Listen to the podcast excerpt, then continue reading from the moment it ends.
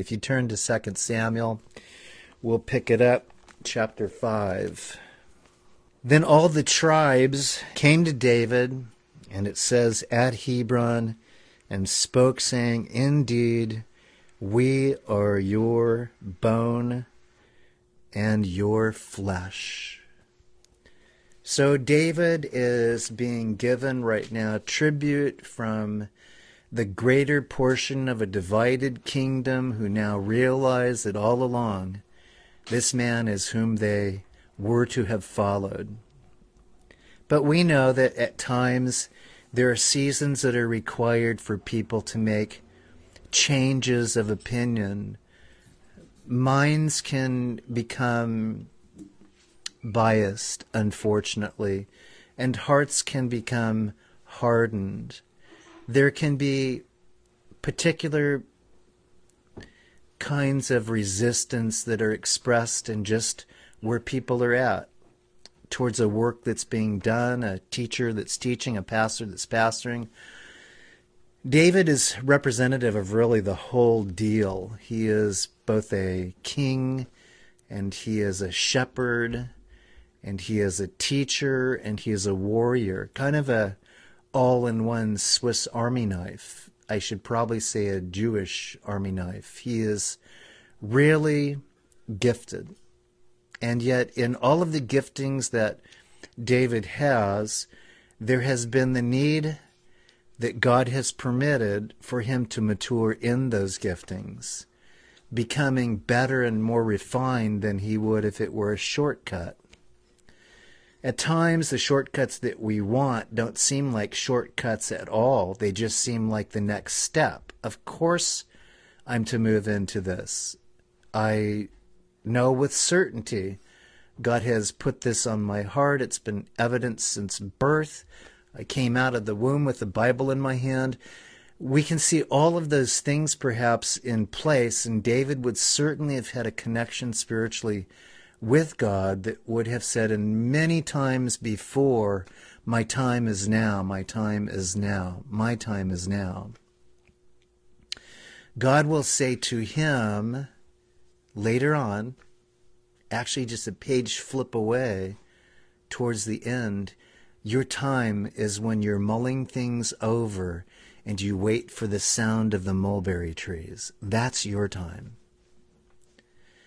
And so we, in where we're at right now, we're ponderers, aren't we? So I would say this if your ponderings are not in the framework of prayer, you will find yourself very much biased in those ponderings. And I might simply give you a return of terminology. It's a synonym, I know that. But mulling over while mulling things over in prayer, talking to God, wait for Him to say, as you're mulling, listen for the stirring of the mulberry trees. So we'll come up on that and we'll find out why that was important. From the time of David's commissioning, literally, when his father sent him on a mission to feed his brothers and to put an ear and eye in the field of combat, he was ready. One insult directed to God, and he was ready. And so, as we have seen, his life now has brought us to the point of being about 37 and a half years of age. If you're younger than 37 and a half years of age, you'd call him a codger. If you're older than 37 and a half years of age, you'd call him a whippersnapper. But God just calls him ready. He's ready now.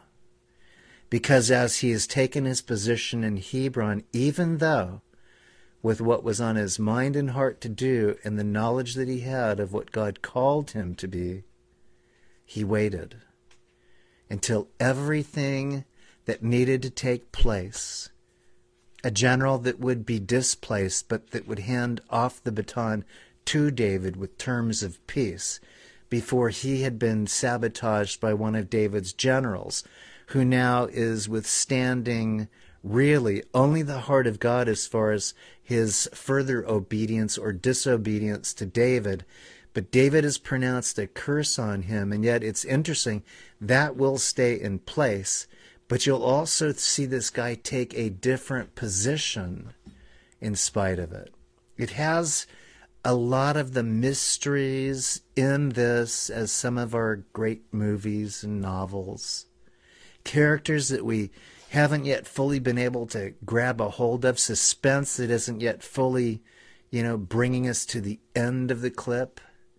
We've got a lot of things that lead us to conclusions and and so the story of David right now is really important because chapter 5 really is him coming into his own. And his own is knowing that he, have, he has been owned by God all along. Everything that's happened. And in spite of the things that he did contrary to God's will, and those have happened, God has brought him now to his own and God's own people to David. It's making this wonderful picture of unity from diversity. We're a diversified group in the church, aren't we? And yet we have been scattered in our diversity. We've been shut out and shut in. And everything tells us we need to be in the house of refuge. We need to find Hebron. We need to be about worshiping God. That's what we do. That's who we are. But we're being told by an authority which God has placed over us this is what you do, and you'll do nothing less. And so when we come into situations like this, we realize, wow, we're in a battle just like David. How did he fight his battles? According to the way of the Lord, the word of the Lord. As he mulls over the things that are yet still a mystery and the need to advance on further than where he's at, then he has to come to an even different place of strategy. And that's not necessarily falling back on the old ways. It's rather apprehending a new strategy that God's giving him. Pondering over, mulling over the problem right now of now being a king with greater responsibility, God will require for him to wait for the stirring of the mulberry trees. As we closed on the last chapter, which was four, we were given just a little bit of insight, which was important to how we'll see some things as we turn these pages. Because what we were introduced to was the person of Mephibosheth, and he was the youngest son of Jonathan. Right? We had Ishbosheth, and then you have right now this relationship that now tells us, wow, Jonathan had a son. This son was, I believe the scriptures say, five years old when a nurse trying to save him from a predicament tripped, fell with him, and he became gimp, lame. But he's the only one left in that lineage that technically, after the death of Ishbosheth, would be the one able to take on the sovereign position of king. What happened? You would think that in those days that strategy would have pulled David over to have him taken out lawfully. It doesn't happen. There's something that we need to recall. It'll be kind of a less developed theme but what we want to remember is that this person is significant in telling us about the person that David was. He was compassionate and merciful. And though he will make mistakes in decisions that he renders towards people or how he finds himself attracted to people, he takes into consideration acts of grace and mercy and compassion. He's a king that, in a type, represents the heart of the Lord who pursues those who are lame because of sin, blinded because of sin, deaf because of sin, spotted and marked because of sin. And though the Lord has indeed told us as a righteous God, the sinner is at distance from him because of sin, the distance right now between the closing of chapter 4 and chapter 5 is oh so carefully being narrowed. As this one character will just be sublimely kept away, but kept in the mind of David. And it would be brought to his attention when David's going to be summoned by God with the people that are coming to him to anoint him. There's work to do, David. There's an insult coming, David. It's going to touch your heart because it's going to be an insult with regard to the way you were motivationally led to honor your friend Jonathan, to not touch Mephibosheth, who is lame, and who at this particular time in David's reign would have been about a 17 year old. Probably.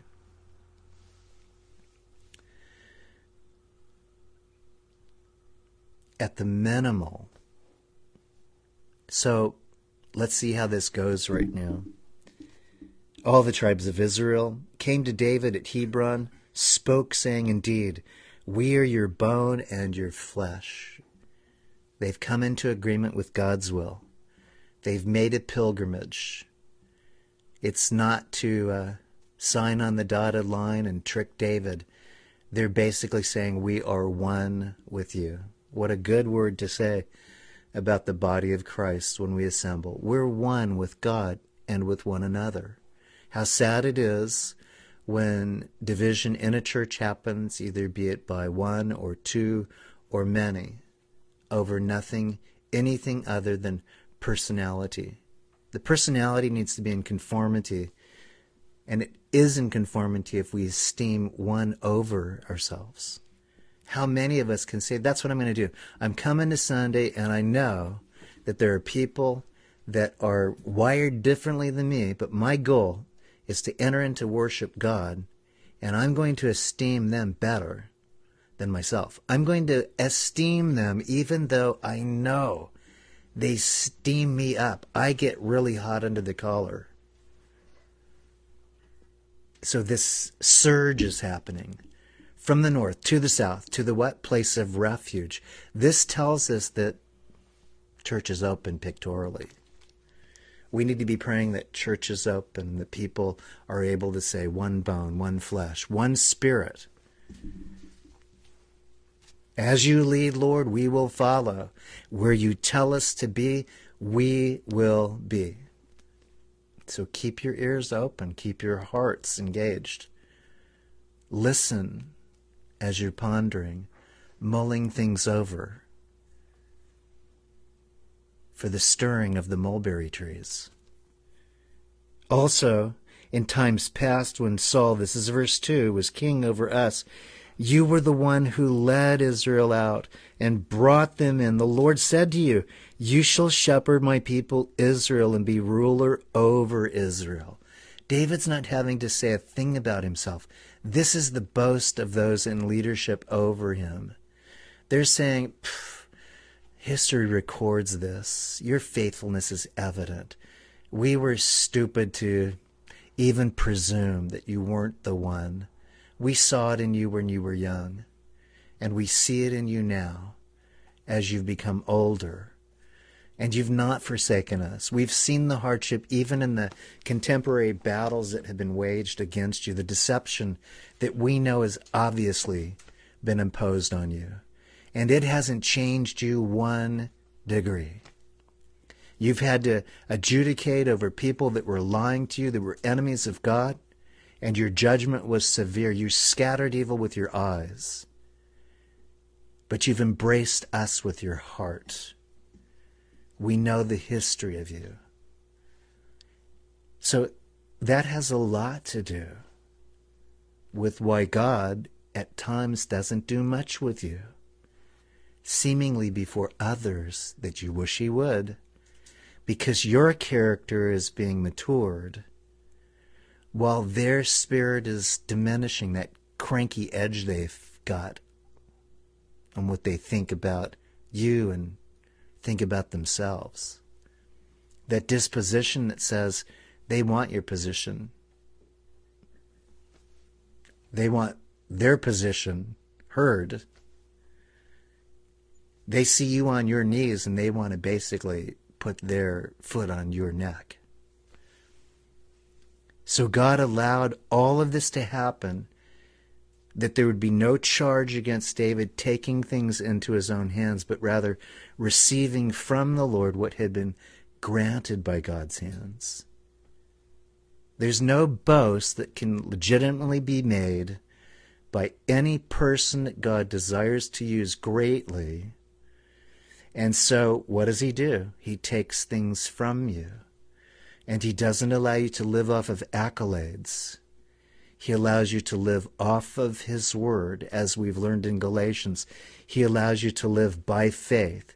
He seals it up by your belief in that which your faith has moved you forward in.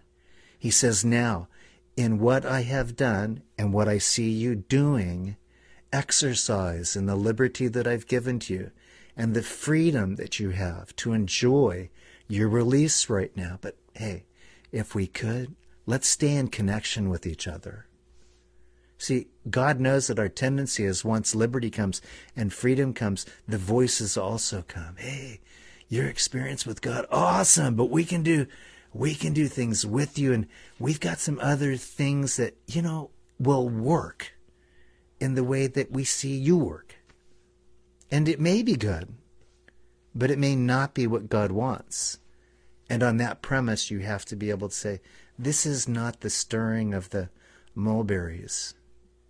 I'm mulling over things. I'm in prayer. I see your excitement, but it's it's not the stirring of the mulberries.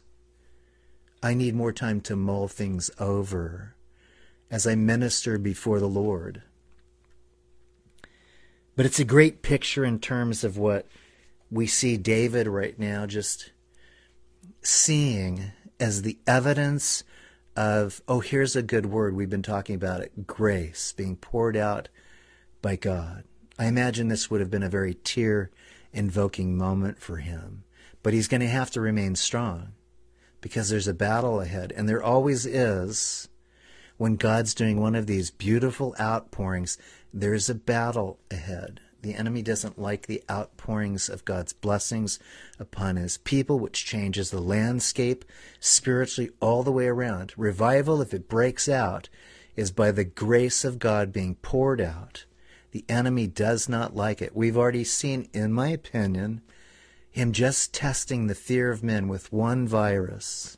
One little virus that dares call itself the corona, the king virus the big bad germ. It's not making light of its consequence. But I also cannot make light as well of accidents. People are dying by a variety of ways in means that we wish it didn't have to happen, but death comes. Is death to provoke us to fear? Do we fear something small in which God says, Are you kidding me? I raised up men that pursued giants, and one in particular that really motivated everyone to do it. One of the things that God does in these times that seem unprecedented, and they are unpredictable, who would have thought it, is to look at the hearts of men who have been given faith and says, So what's it going to be on the scale? Fear or faith? Which way? What do you do? I'm the chief lawgiver, I'm the headmaster. There's a conflict right now with what's being spoken, what is truth, what is not truth. What are you going to do? It's an interesting time right now. And all I can say as a pastor is do what God tells us to do. The ambiguity right now is saying, I'm not leading a charge, I'm waiting. I'm waiting for the wind as I'm mulling things over to rustle the leaves in the mulberry trees. Because I know if that's what I hear, then I also know that I am hearing the work of God. To the Jews, his spirit was as a wind, the Ruach. In the book of Acts, in chapter 1 and 2, we see the beauty of the Spirit falling upon believers in power. That's a picture of what God will do to those who are waiting in Hebron, a place of refuge waiting to see if the battle turns and if the people are ready now to give their hearts, not to pastors, not to a congregation, but to the King of Kings. One heart, bone and flesh and spirit. That's when revival breaks out. And when we talk about a breakout, we talk about the need for liberty and freedom. Because once you've been put in a place in which you've been shackled in your faith, when those shackles are broken, it's highly motivational. Now, how will you choose to live? What changes will you choose to make? Or even as we looked at today in Galatians, who's your daddy? Who's your father? No, no, no. That's Uncle Sam. Uncle Sam is quite subordinate to Father God. with all due respect. But the problem is, is when Uncle Sam no longer respects Father God, we've got a division in the family. Somebody has the upper hand. And if Uncle Sam's hands aren't together for prayer, mulling over the predicament of representing one nation under God, we've got a battle. I have to say, not mine. It's God's battle. He wants me in it, but how? I listen for the rustling, the wind to stir the leaves. They grab my ear, and he says, The march is on. So, this is a little bit of going back. It's really projecting us quite forward. It's kind of becoming right now just a a real healthy organic smoothie right now and where the scriptures are leaving our mind. And right now, a glorious situation with David, but he's not there yet. And when we're not there yet, it means we can't make presumptions and assumptions. We can't build a strategy if we haven't heard from God spiritually and logically. God uses logic, by the way, and I'm not saying it's found in psychology. Might be. For those who understand that the mind was given by God to man and used ultimately in the intellect for him to think about spiritual matters and about God, I would trust myself to one who says, I've been dealing in psychology. I understand the human mind in accordance and harmony with the gospel. It's deprived, it's depraved. It always wants something, and yet at the same time, whew, there's junk in that brain. Not by God, but by culture, the attacks of the enemy. So God wants the mind to be used, but He doesn't want it absent from the heart that is intended to be beating for Him. And David's going to have to use all of the resources and faculties that have been given to him, even for something that we would say, well, it's just a transition. What's what could be hard about a transition? Everybody coming. People are hard in transitions. And God can limit how difficult it has to be if we're listening to Him and waiting to see how He wants it done. So the praise has gone forth, the history has been recorded. David's heart, I'm sure, is touched. Therefore, verse 3 all the elders of Israel came to the king at Hebron, and King David made a covenant with them at Hebron before the Lord, and they anointed David king over Israel. Notice who the covenant is coming from. It's coming from David, not the elders. The elders certainly would have been able to say, We've been doing this a long time. We're going to make our covenant with you. Okay, here's our terms, here's our contracts. David goes, No, I'm going to make a covenant with you. I've received terms of peace from you, and actually that was bargained for by one who's not among us now, Abner. He made the first decision that ultimately rendered you to make a better decision, to not remain where you were at, but to come forward. He died in that process. I'm the one now that will cut covenant with you as I coveted with Abner. In other words, I already received you on the terms of peace that I offered to Abner. He represented to you what I freely always wanted to give you.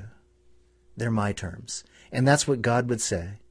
There are men that have come far earlier than you into a saving faith. In fact, all humanity, in fact, specifically, I will say, Abraham did. That's what we learned about today. He came all the way to the point of despair, of mulling over who will be my heir. I only have this person. And God said, No, not really. You do have that person, but that is not your heir. One from you will come, from you and Sarah. Just wait a while. Abraham was one who, at 90 years of age, somewhere between 90 and 100, say, I haven't got a lot of time to wait. So they helped God out in a decision that ultimately complicated their lives and actually complicated the Jewish lives in the nation of Israel today. We also are very vulnerable too. So, like that, the point that I'm making is that when you go back to Genesis 12 and Genesis 15, you'll see that God cut covenant with Abraham, and Abraham only could provide what God asked of him. He really couldn't actually shake hands with God on it. You can't shake hands with God on it either. He's offered you the right hand of fellowship. All you can do is take it on His terms, not yours. Doesn't matter what you think about yourself. Doesn't even matter what you think about God, except this. He's bringing you forward. I suggest, as we would see here indicated, humble yourself under the mighty hand of God, that in due season he shall exalt you. The elders come, and they could have could have had in their motivation also, uh, we want to help you run things. All we see is David saying, I'm making a covenant with you. And that's what God has made with you a covenant. That means a promise that though you have refused it up to this point, maybe some 10, 12, 20, 30 years, it hasn't changed a bit no matter where you've been, how far you've run, the resistance that you've shown, the harm that you've done, God cut covenant with you. Where? When? Well, you could cite historically back with Abraham because when he said it to Abraham, Abraham was promised that there in his seed would be faith birth. And as the stars of the heaven could be counted, if they could be counted, that was the significance of Abraham's faith and his belief but it was certainly sealed and ratified upon the cross when one who is likened as the Son of David, Jesus Christ, said, If you forgot about it with that guy, you will not forget about it with me. I've died now. That was a picture. This is a fact. And for you, my purpose has been satisfied. You are forgiven. And the Spirit of God, you are now gifted and the decision to be included. Come on, confess me with your mouth. Believe in your heart that I am God and I've been raised from the dead. Open your mouth and speak it that you might be justified. All who call upon the name of the Lord shall be saved. So it's just a it's a beautiful picture right now.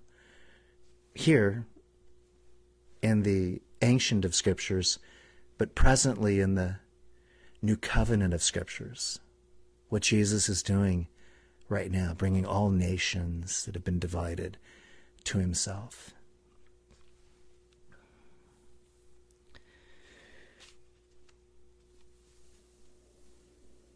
So David's been anointed, and this would be what you'd call the third round.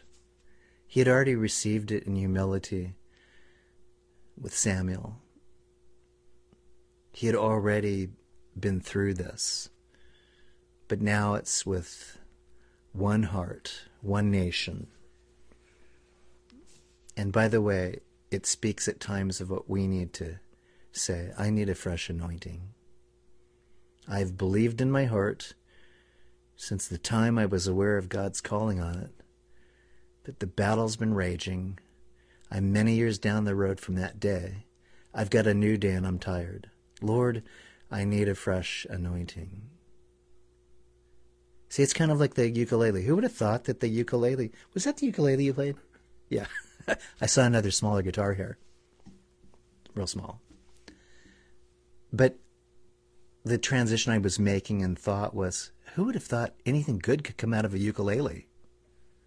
I love the ukulele, but I'm saying when I match it to my six string guitar, big, giant, massive, booming guitar, I'm going, come on, that's a little runty instrument. What can you bring out of it?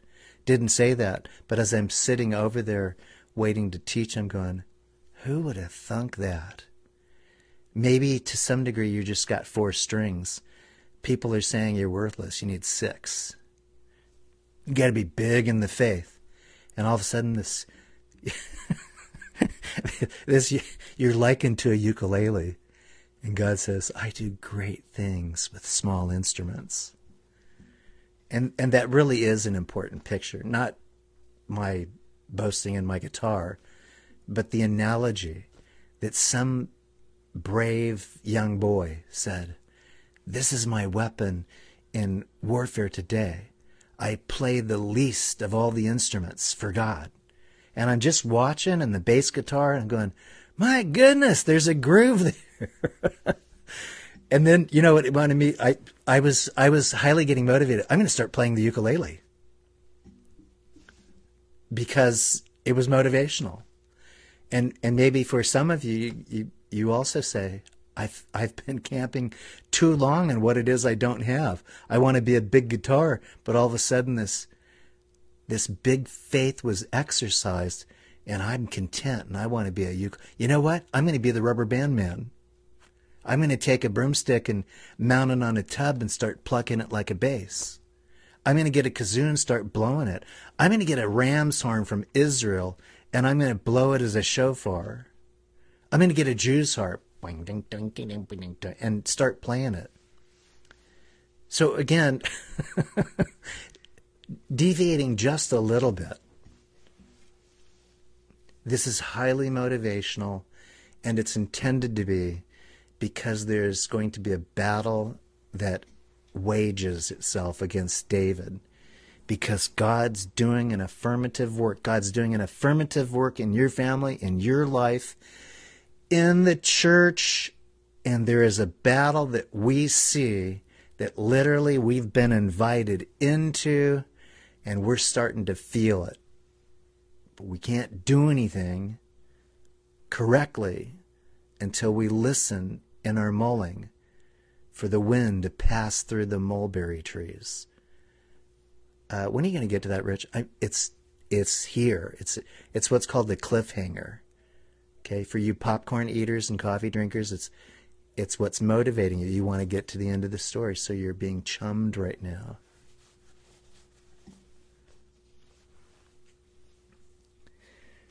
So it's a beautiful thing that's happening right now before the Lord, anointing David king over Israel.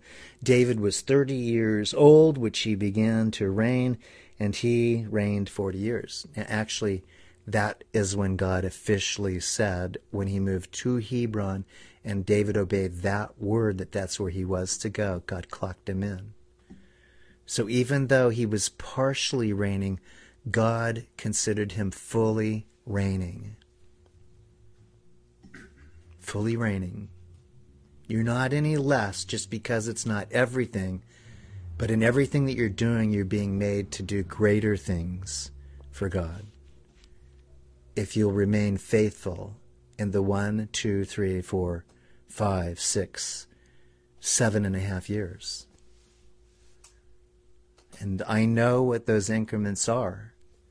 This is the second season of pastoring a church, and the first was for seven years. Then there was an act of obedience that was required of me. And then an act in which I needed to move to a city of refuge. And then I needed to pull up and move to a place of pilgrimage. And then I needed to listen to God to establish what He asked of me to do, which is now, as of February the eighth year, I know time and distance, maturing and changing. There's th- some things that I don't like about the changes in my life, but they only have to do about me, the way that I want to look, the way that I want to be. Nothing concerning God or God's people. We can have that. We can have those. Wish this would have happened earlier in my life. And God says it's the perfect timing right now for your life. There's enough experience in you that there's a believability about you. And no, you're not perfect, and you could lose, use a little bit of work, Rich. Few push ups here, jogs there, lifting weights like your sons are doing. But God right now is sufficiently satisfied in me as well as in you if you have the readiness that David has been prepared for all of his life and now coming to that wonderful opportunity in which he's going to be on the march. So we have the history. We now have the challenge. Verse 6 And the king and his men went to Jerusalem against the Jebusites and the inhabitants of the land, who spoke to David, saying, You shall not come in here, but the blind and the lame will repel you, thinking David cannot come here. So this is his first challenge. It's rather insulting, but it's also insightful. You need to understand there can be great insights coming from insults. There can be a touch to the heart when there's also a sting to your mind. And this is what's happening. For whatever reason, which we don't yet know in this story, David's heart was set on this place called Jerusalem. And I wouldn't doubt that the time he spent in Ziklag, which was foreign territory, under a godless people, stirred in his heart. I want one day to have a place in which I can say, This is the city of my God. He would have been familiar with that area, having moved back and forth from Bethlehem and so forth. But there was something that intrigued him, and you might ask yourself, well, what could make him presumptuous to say that that's the place that he wants because he wants it for God? Well, I don't really have an answer for that except this. If it's God's, it's God's, and David represents the heart of God. Therefore, I have no doubt that God put that on his heart. And David's going to do what military men do, what kings do. They make decisions that says, that's God's land. Those are not God's people. They're actually enemies of the Lord. Therefore, I will be an instrument to take that place and to seat God among his people. That's what we know. He's able to hear terminology from the people that basically could be insulting. Even the lame and the blind, they will resist you. That's a challenge. David's been on the run now for 10 years solid, on the wait for seven and a half years. I wonder how you're going to react to that, David, when you've been insulted. And he thinks back. Lame. Huh. Mephibosheth. I hold nothing against them. That means nothing to me. When I have authority and when I'm able to make a move in that place, I will give placement to that Mephibosheth. And whatever this threat may mean concerning the deaf and the lame, I will make them a part of my kingdom. Even though I have been insulted concerning whether or not they will be used against this work of God, I will not be against them. So, at times, God tests our maturity by being insulted in our authority. And yet, David, I can just see him reflecting back on Mephibosheth, who's been introduced to us just in terms of the crises that happened in his life. And he's probably waiting. Was, was David and my father true? Were they really friends? Wait, I know the way this works. People like me die when I'm all by myself and when I seemingly have the keys to the kingdom. People like me get killed and I can't even run from this situation. The tension could be grave for Mephibosheth, but he doesn't yet know the heart of David. And that's why very often when we talk about the Lord and we talk about the grave and all the fears that are stirred in people concerning, who, what's God going to do? He's going to do exactly what he did on Calvary. He pronounces forgiveness and he asks for surrender and he makes terms of peace and he invites you in in your lameness, in your deafness, in your blindness, but yet in the capacities that remain in you to become better and more suitable than you ever have before. That's the picture. It's a great picture. Well, we see some of the things right now that again relate to this. This stronghold of Zion, that is the city of David. That's what it's called. So when you go to Jerusalem today, just towards the outer, what you'd call proper walls or matured historical walls today, is called the city of David. It was actually the starting of what became Jerusalem that was developed by David's son Solomon. And it's fascinating to know the history there. But David wants elevation, and elevation is Zion and elevation is ultimately where Calvary is located. And it's the place in which Moriah is located. All of these things compressed in the ordinance of history to bring out the best experiences and provisions of God to people, men and women of faith. That's where David wants to go. Where he knows in his heart that's where God has made a mark that is where God is going to make his mark. That's the place that I want to be at. And that's what we see here. So David makes this challenge whoever climbs up by way of the water shaft and defeats the Jebusites, the lame and the blind, who are hated by David's soul, he shall be um, chief and captain. Therefore, they say, the blind and the lame shall not come into the house. They say that. They imply that David's no better than them. They've implied that there's a hatred by David towards them. They're just lookouts. Because of their condition, they've got nothing else to do but, but here. they can't run from it, so in order to get paid for being acutely sensitive to conditions of attacks, that's their job. It'll cost them their lives if they fall asleep, and they won't be able to run. Therefore, what are you going to do? Be good at what it is you do. David dwelt in the stronghold and called it the city of David. What happened? Well, we'll find out that one in another area of Scripture obviously went up through that water shaft and took over the city, opened the gates. The surge happened, and and the enemy was disbanded, dispatched and disbanded. David dwelt in the stronghold and called it the city of David, and David built all around him from the Millo and inward. So David went on and became great, and the Lord God of hosts was with him. So we don't spend a lot of time in terms of the combat, not in this incident.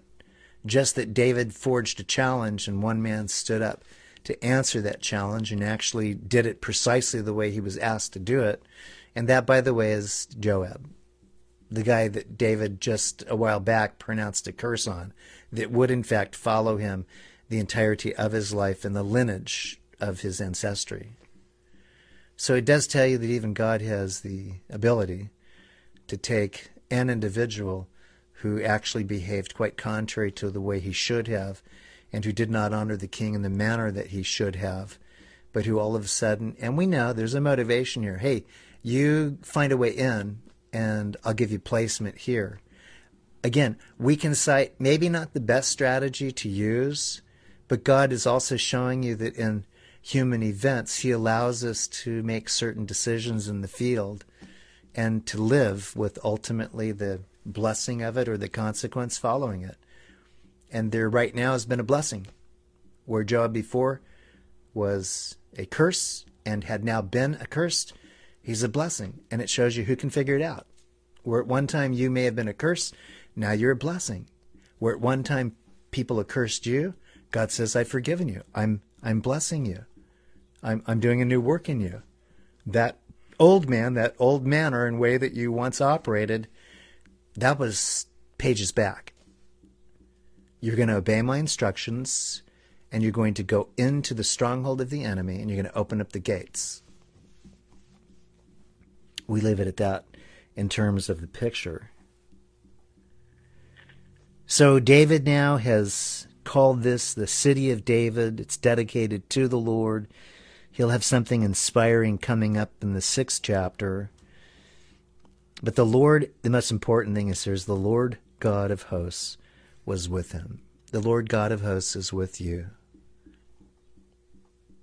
If you're desiring to make a place of honor for God in your heart, God is with you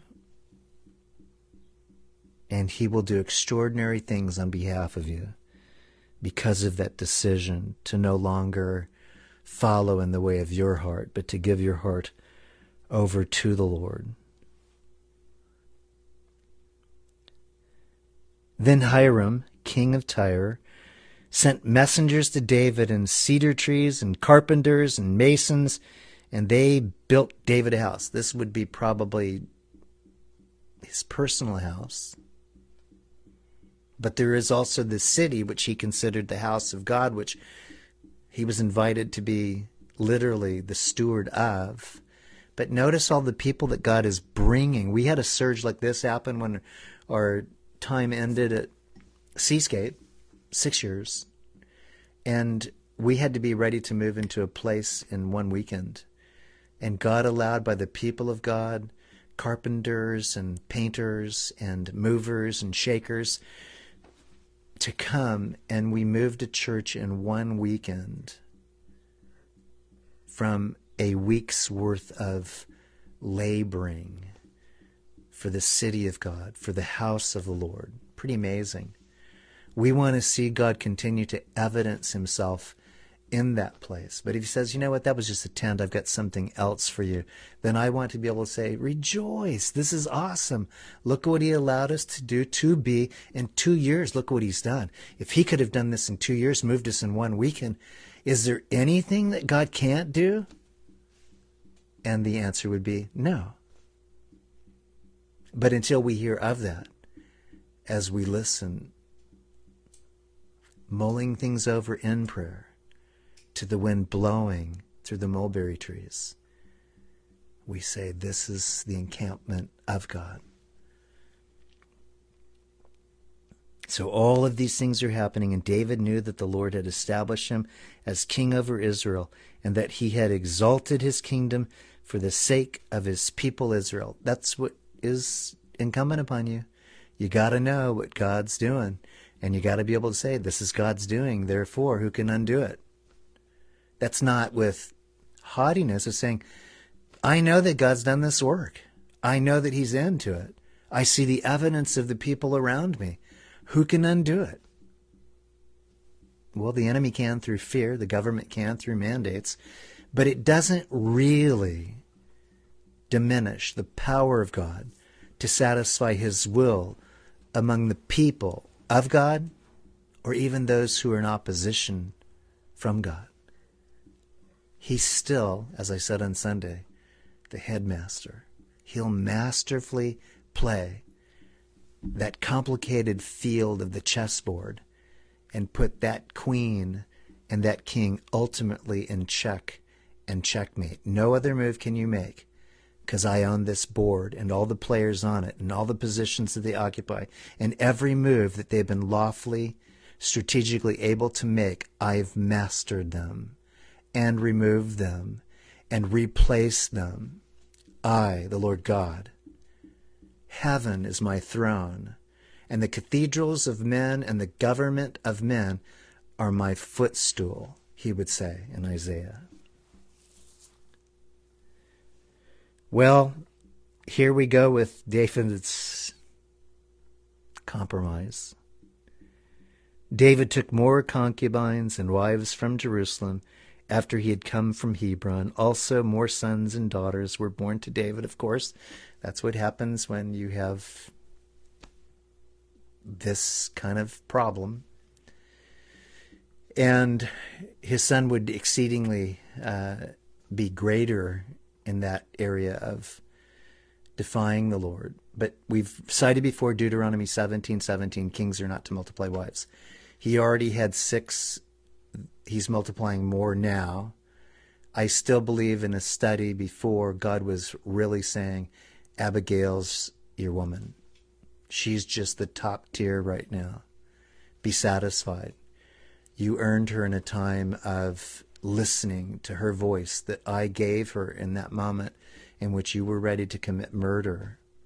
But at any rate, we have to leave that because God in the Old Testament reflects also the weaknesses of men, but he doesn't take away from the spirituality of men. We can both be highly effective, deeply passionate for God concerning the things that we want to do, but then on the other side of it, we can find ourselves influenced very much in our humanity.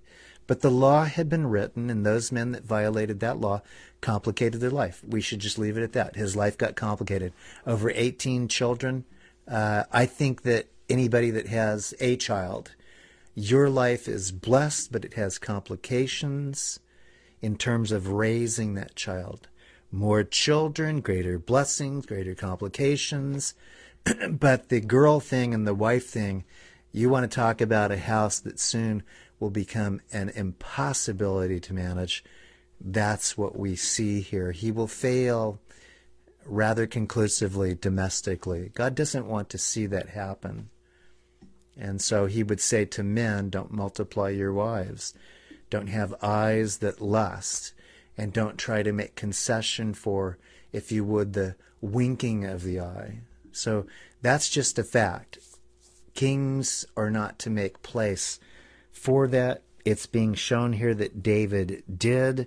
Part of it was political. The more the more fame you had with women, the men had a greater admiration for you. So if you could lop off enemies' heads and you had women that were fawning over you, you were the man and who's going to mess with you? And that's kind of what happens. Uh, it's a bit different than the way we see things today. And praise the Lord, it is that we see things differently, likened more, obviously, as Jesus has told us to behave. But at any rate, that's the situation presented in verse 13. And now these are the names of those who were born to him in Jerusalem. And I'm going to bypass those names right now because my eyes. I need a new prescription on glasses. But we'll pick it up in verse 17 if you'll come down there. Now, when the Philistines heard that they had anointed David king over Israel, all the Philistines went up to search for David, and David heard of it and went down to the stronghold. The implication here is that he's not running from them, he's actually going into the stronghold of prayer. Why? For the tearing down of strongholds. He's doing right now basically what men of God need to do. In times of attacks, we need to be in prayer. But we also need to say it can't be simply in times of attack, it has to be actually prior to the attack. I'll be better prepared if I'm praying in advance of the attack, but when the attack happens, I will be given better clarity on what to do and how to do it. The Philistines also went and deployed themselves in the valley of Rephaim. So we're in verse 18. Verse 19. So David inquired of the Lord, saying, Shall I go up against the Philistines? Good job, David. You're making inquiry. And he's making inquiry specifically on the people that are attacking him. So we have to be specific. We, Shall I go up against the world system right now? Uh, that's pretty broad, Rich. Do you think you can tackle that? How about just the neighbor that's got a grouchy problem with you?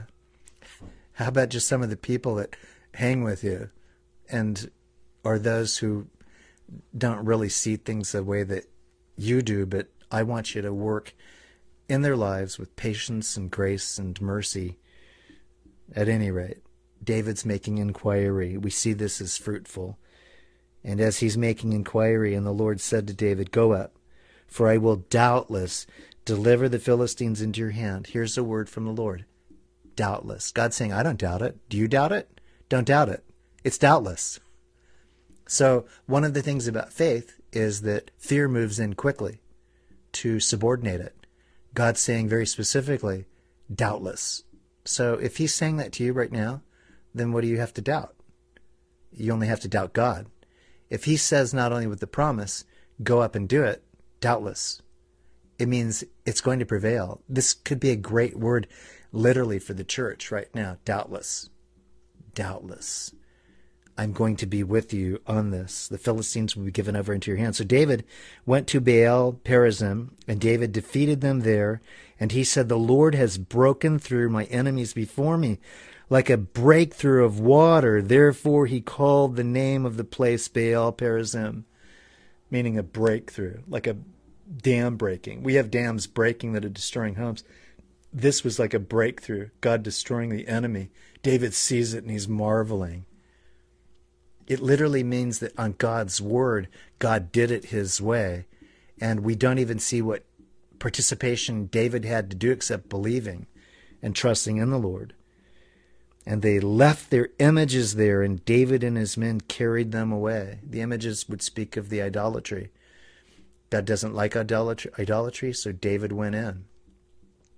David took them away, meaning that they have no place in anything that is God's land, God's territory. God works still in this nation to remove idolatry from her, spiritual idolatry.